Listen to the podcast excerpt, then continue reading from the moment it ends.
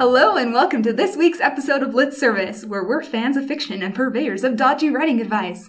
I'm Aaliyah, and the sport that best embodies me is competitive goat racing because I feel like I kind of look like a goat when I run.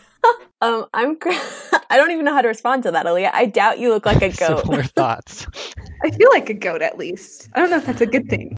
They seem nimble, so we'll go with a good. We'll go with it's a good thing. I'm Kristen, and the sport that embodies me is probably rugby, even though I know nothing about rugby. But it seems fun because you get to tackle people and you're throwing things. It just sounds really great. Nice.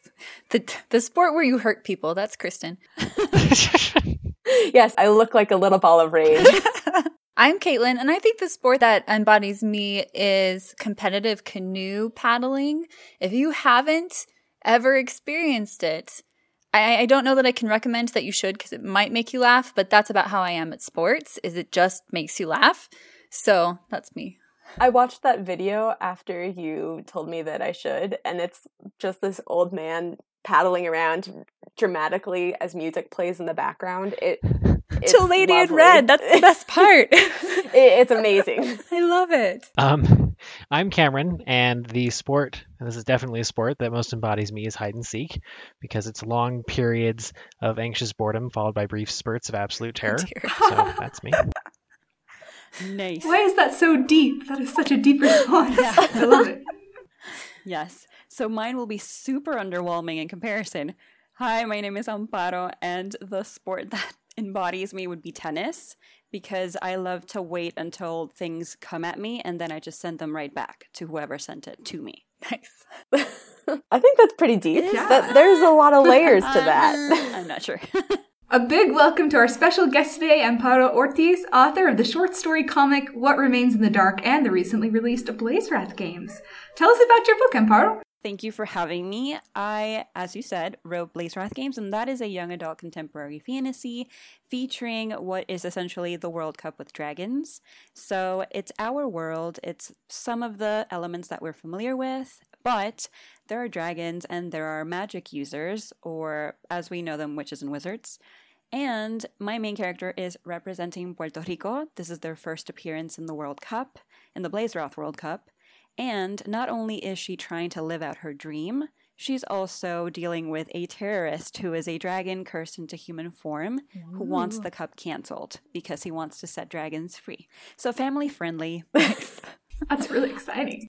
I have read this one and I recommend it. So go buy it. I told Kristen to say that. So. So, Amparo, you mentioned that Blazewrath Games is a Latinx fantasy with a Puerto Rican protagonist. Uh, what was it like to blend existing culture and fantasy slash magical culture while you were writing? Oh, it was hard. I would not recommend it. I'm kidding. Um, I think that it was interesting because you are familiar with a lot. And at the same time, you're creating things that are just existing in your mind. And you want to make them as coherent for people who are not in your mind as possible. And that's the real challenge making something that doesn't exist logical and easy to follow.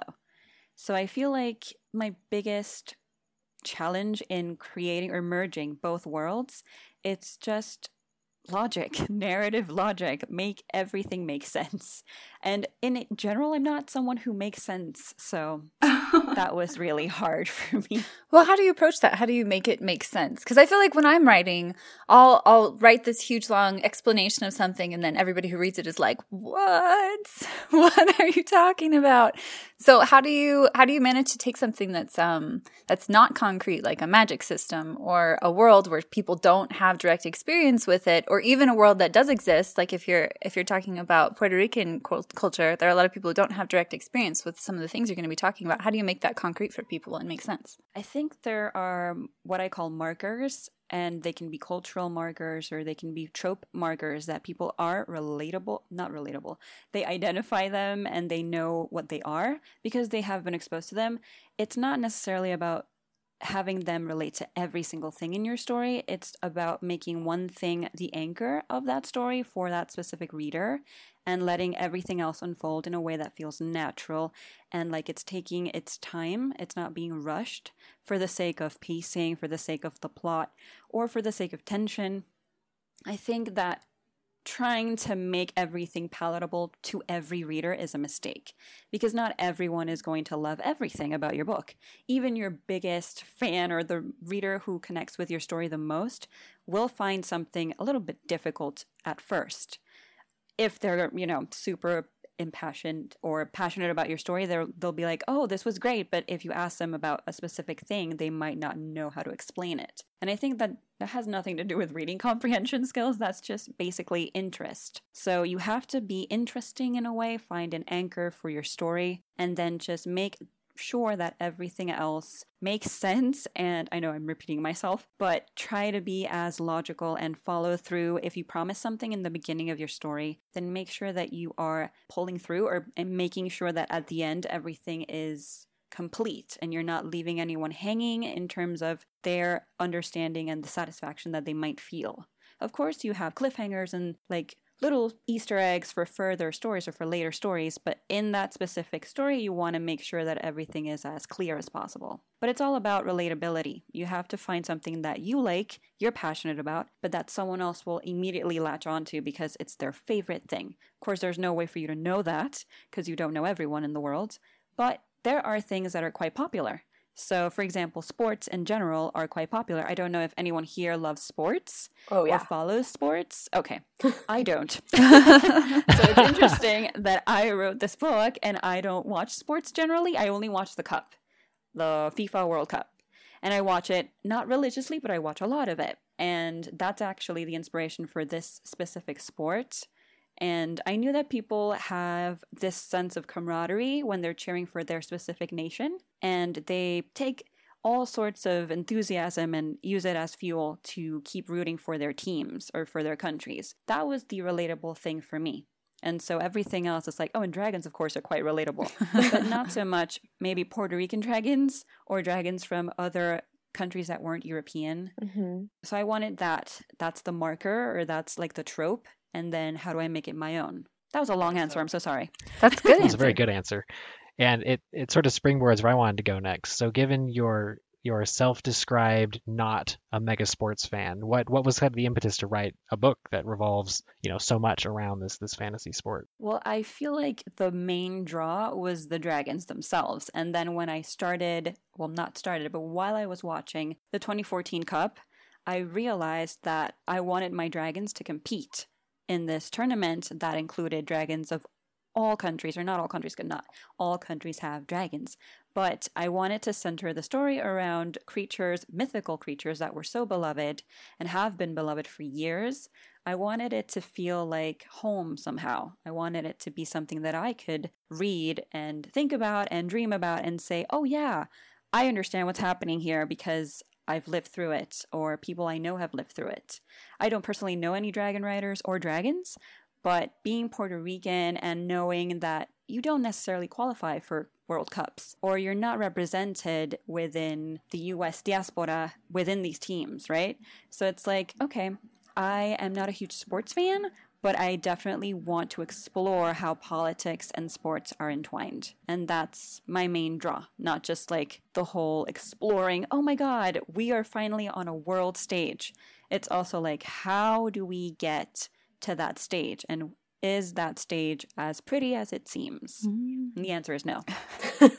I love that about just even the premise of your book because I feel like sports are one of those things that um, don't make it into a lot of fantasy books. There are some. I mean, there's like Quidditch and Harry Potter, and and I mean like V. Schwab's um, competition with magic was kind of like a sport. But I feel like sports are such. uh, I mean, like you mentioned, it's it's a, a group experience that even if you don't particularly like to watch them yourselves, you definitely know at least one person who does. Yeah. And I feel like that's a really easy way. I mean, like, even if you look at graffiti from Pompeii, there are people who are like trash talking about competitors, right? So I, I love that you use that as a point of reference to allow people to like get into your world. And also, I love that you're talking about the politics of it. That's so cool. Yeah. And it's inherently Latinx to love sports, I feel like. I mean, a lot of cultures also love sports, but when you are part of any Latinx community, you feel like if you don't like sports, you're not Latinx. Oh, so it's like, I don't know if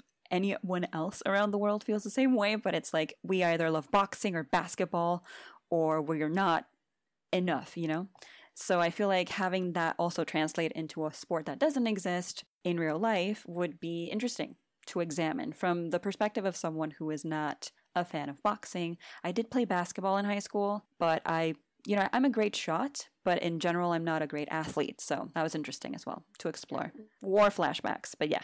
So I know so many people who do not like sports at all, but they could tell you like every rule of Quidditch and and just completely explain the sport back to me. And I'm wondering, as you were going about um, writing Blazewrath, how did you go about creating rules for your sport? Because you know that's like one of the things all sports fans get up in arms about are, are the the shots that are called unfairly, that sort of thing. Where, as a writer, do you even begin if you're trying to come up with those yourself? Well, I think the most important thing for me was the positions themselves. I was like, okay, there's a team, great.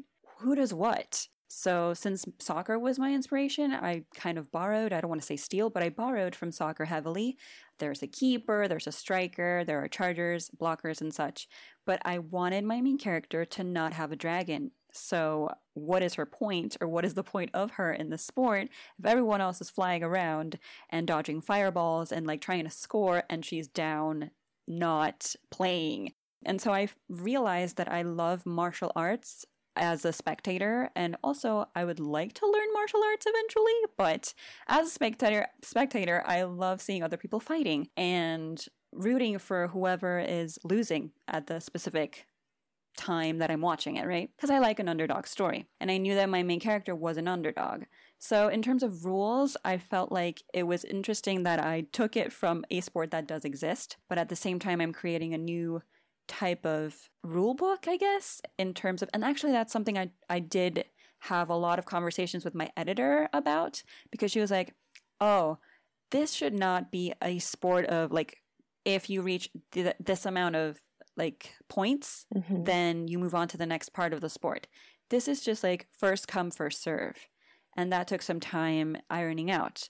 And what happens for Lana, my main character, that took some time ironing out as well. Because I was like, oh yeah, she just runs up a mountain. People drop from their dragon steeds and try to beat the crap out of her because they need to get the iron scale out of her clutches. And it's like, great. Why? And how are they going to do this? Are they always going to be after her or are there limits to that interaction? And that was something that I struggled with, but it's important to know that there is an objective, there is a point to this entire sport, and not just the sport itself, but each player has a purpose. So just work on the positions first, and then you can be like, oh, this is a foul, or this is illegal, or this is just something that no one should do. Solid advice. For all of you trying to write sports fantasy, don't do it, is my advice.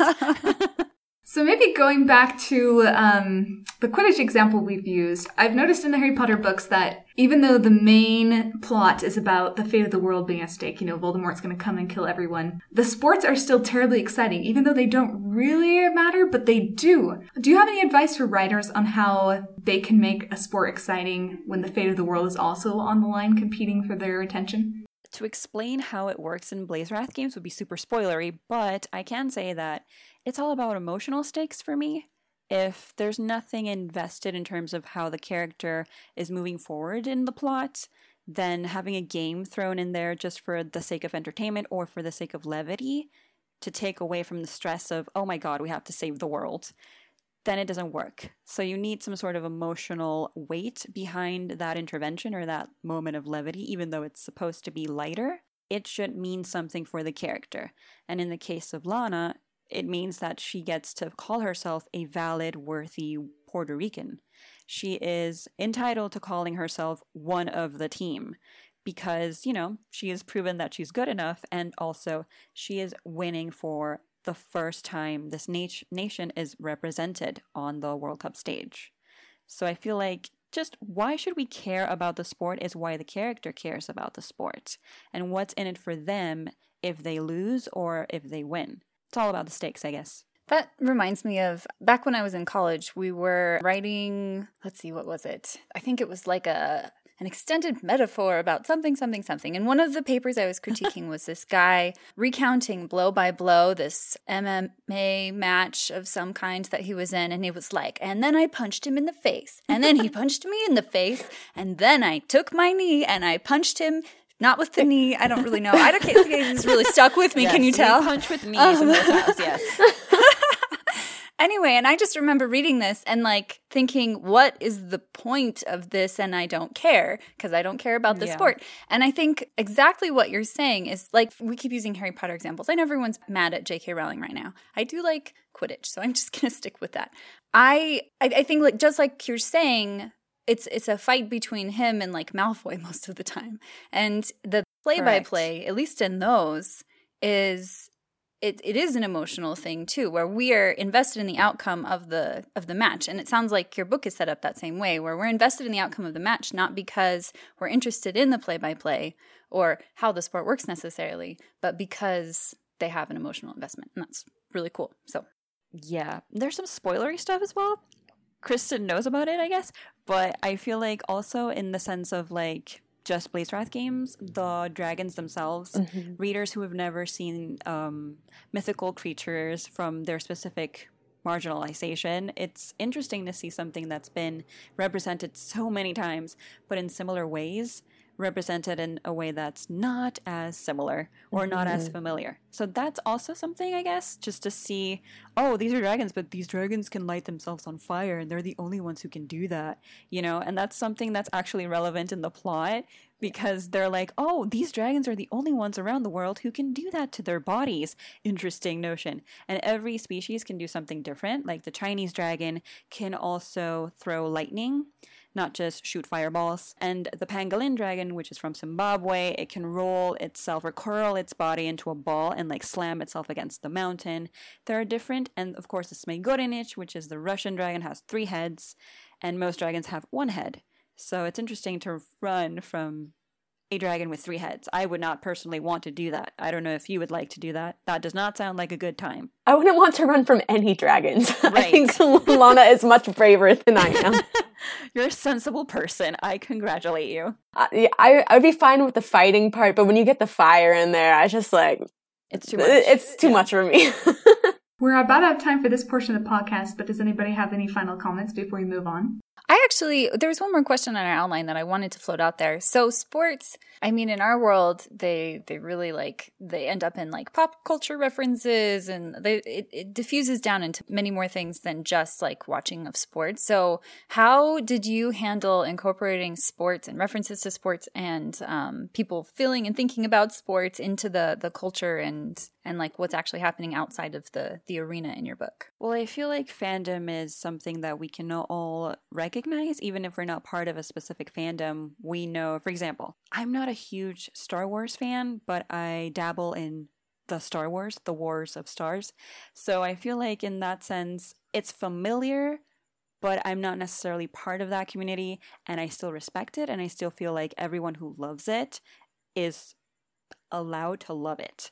So I feel like just anchoring it on fandom or in fandom is pretty much how the story starts because Lana is a huge Blazewrath fan. And as a fan, she wants to compete, but we can also see other characters who don't want to compete and love the sport or respect it and value it as something that is worthy of cheering for and rooting for and celebrating in groups and families and friendships. And so that's something that's very also not to go back to it, but very much Latinx. You have these gatherings, and of course, there's gatherings in all sorts of countries, but I feel like it's so present in families that are all across Latin America. They're like, oh my God, did you see that this person trash talked this other person? And of course, athletes, um, especially in boxing, happens a lot. It's like, this person is better than this other person because they said blah, blah, blah, or they insulted this other person online or whatever. And it's like, that creates enthusiasm. And just that alone is something that fuels the believability, I guess, of having a sport where dragons and riders compete for glory. It's like, yeah, you have all of the things that other sports have, but you just toss it into this fantastical world that's rooted in our reality. At the same time. I like that. All right. Yes, I like that too. All right, we'll go ahead and move on to the next portion of our podcast where we critique an audience submission. Uh, we keep these critiques non-prescriptive, meaning we talk about things we noticed in the in the chapter, but don't talk about necessarily how to fix them unless we feel strongly. but if you'd like to check out the text of this submission for yourself and see all of our notes, you can view that on our website, litservicepodcast.wixsite.com slash litnation. If you would like a first chapter critique from us, you can find our submission guidelines there. A quick summary of this week's chapter. A young woman moves into an old apartment, unaware that it is already occupied by 27 ghosts, who have their own plans for her to free them. What are some things we liked about this chapter? Just the pitch alone. Yeah, I mean, like, the pitch alone is interesting because I that would be my personal nightmare. I don't know about you. I would not like to coexist with one person, let alone 27 ghosts. But I feel like what I loved about it the most was the voice. It was quite voice driven. It was humorous at times. It was quite self deprecating at times. And I love that there is a richness to the world. You do feel like the author took their time to really understand what's happening in this apartment. It's such a small space, but since it's occupied by so many people, you feel like there is a clear understanding of who each person is. Whether we know everything about them yet or not, that's, you know, up for debate, but the author knows everything that we don't know yet. I also think it's very cool that we get the what is basically the pitch for the book in the, like the first sentence. Yeah, but also that sentence, not to like move into things that were confusing for me, but it mentions something that never gets mentioned again because it's all about privacy, right?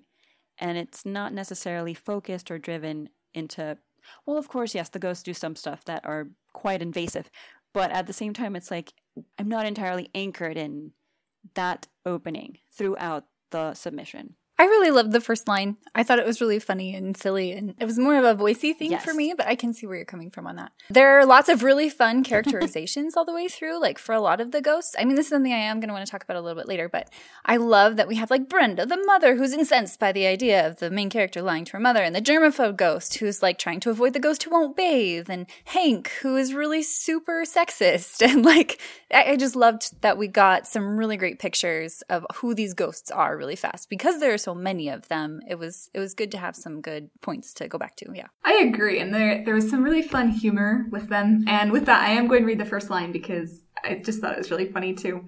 It says, If Madison O'Kirk had been aware of the 27 ghosts who regularly inhabited her living room, she might have more often closed the bathroom door.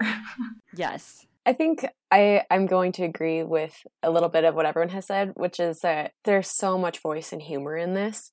And I really liked the very last line of the submission sort of grounded me a little bit in the reality of the ghost situation, where it says basically that for all of these ghosts, tomorrow is sort of the only thing they'll ever have, which I found as a way to sort of take all of the quirkiness and sort of throw in a little bit of realistic horror into that. And I just really enjoyed that. I agree. And I think that that's actually part of it. Like, part of the appeal is that this is horrifying in the Mhm. sense that why are we following this poor person who is being essentially haunted? But it's funny and you laugh about it at the same time. what are some things that could use a second look? I feel like it's a little bit of this. I don't want to say jumping around, but we do see a lot of. I mean, I personally was a bit confused in terms of who is the person that we're supposed to care about the most throughout the submission. I feel like everyone is super interesting. There's not one person that I'm like, or one character. I'm talking about them as actual people that I know. Uh, one character that is just like, oh wow, I have no idea what's happening there. Everyone is quite fleshed out, but I'm just like struggling with who I should care about the most. You would think it was Madison, the main. I mean, it does start with her, but then it doesn't continue necessarily with her. So I was a bit taken aback by that. I had the same reaction where these these 27 ghosts are taking up a lot of space and we spend the entire time feeling pretty emotionally distant from all of them even if we're physically present with them and I would agree that I wasn't really sure who was supposed to be the center of my attention because I was being pulled in so many directions. I feel like for a first chapter, the most important thing is for your your reader to not end up confused at the end. And I, I'm just adding to what you guys all said. I I really feel like I was not sure where this was. I mean, I know that at the end of this chapter, I know that we're trying to figure out what happened to the ghosts and how Madison can help them. But like everybody said, it's kind of like in this omniscient voice, which everybody knows they should, you know, there's a huge caveat. I'm not a huge fan of omniscient narrators, and so you can take this with a grain of salt. Same. Yeah.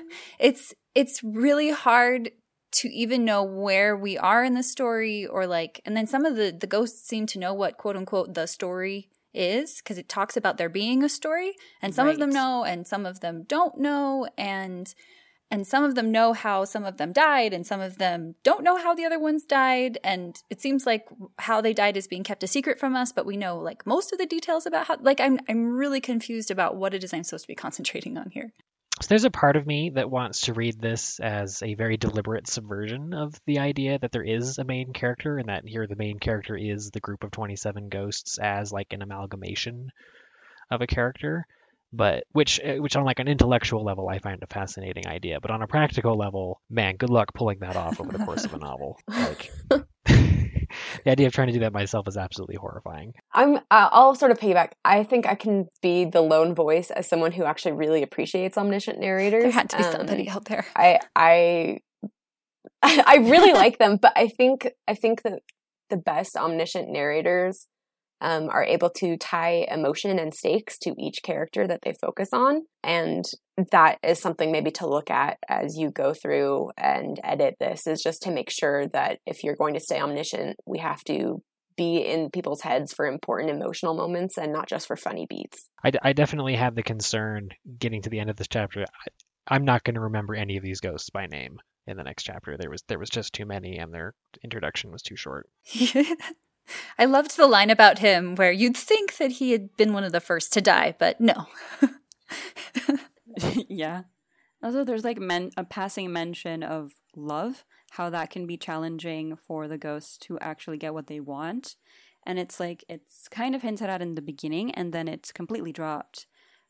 I think that by the end we see that they are like reading her texts, and like it's implied that she's getting back with someone that she shouldn't get back with, and it's interesting because I'm like, great, that's that's a source of tension. Like, why? That's another thing that I think we can work with. Well, not we, because we're not writing it.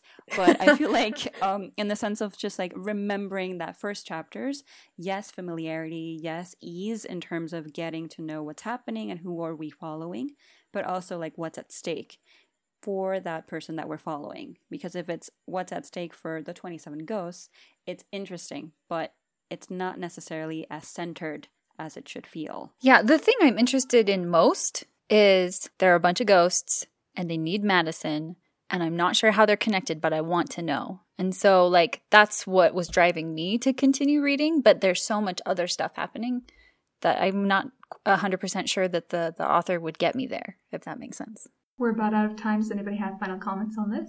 I would just say that uh, regarding the story as like an entity that is acting on its own, I I love books about books and I love stories about stories. So from a meta perspective, that's awesome. Um, from a more practical uh, perspective, it would help to have a little bit more detail about how literally we're supposed to be reading this at this point because it just it doesn't feel terribly grounded the way that we've been introduced to this concept of the story as like a driving force.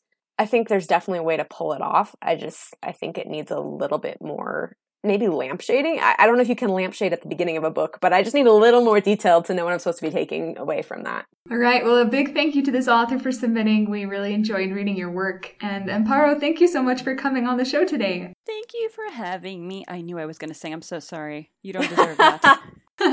no, it was great. We loved hearing your, your thoughts and learning more about the process of fantasy sports. So that was awesome. Listeners, be sure to check out Blazewrath Games. Very exciting. But if you like what you've heard in this podcast today, please check out our new Patreon page where you can get bonus content like hot seat critiques and early access to our episodes, and you can even participate in a writing group with Lit Service crew members. It takes a whole team of creatives to make Lit Service, and patrons help us keep going. If you want to ask us questions, tell us we're awesome, or whine about how your writing is going, you can find us on social media or email us at litservicepodcast at gmail.com. Please remember to like, share, and review the podcast. It helps us grow. Thank you to our intern, Lindsay Owens, and thanks to you, listeners, for listening to Lit Service. We will see you in two weeks.